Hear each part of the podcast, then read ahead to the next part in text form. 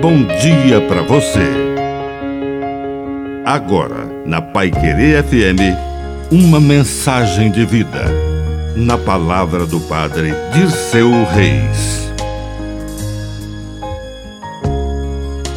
Devoção egoísta.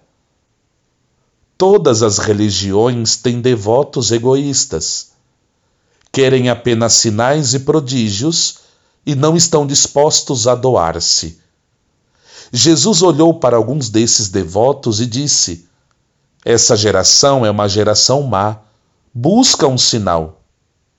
E de fato, Jesus multiplicou o pão, transformou a água em vinho, curou muitas pessoas e aumentava o número de seus seguidores. E muitos deles queriam um Jesus padeiro, um Jesus curandeiro.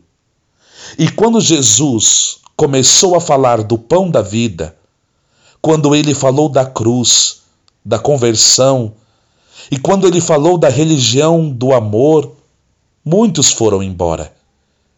Aí ele começou a perder seguidores. E até chegou a perguntar para os doze apóstolos: Vocês também não querem ir? E Pedro respondeu: Senhor, a quem iremos? Só tu tens palavras de vida eterna.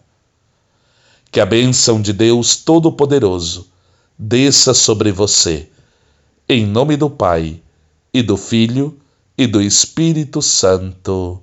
Amém. Um bom dia para você.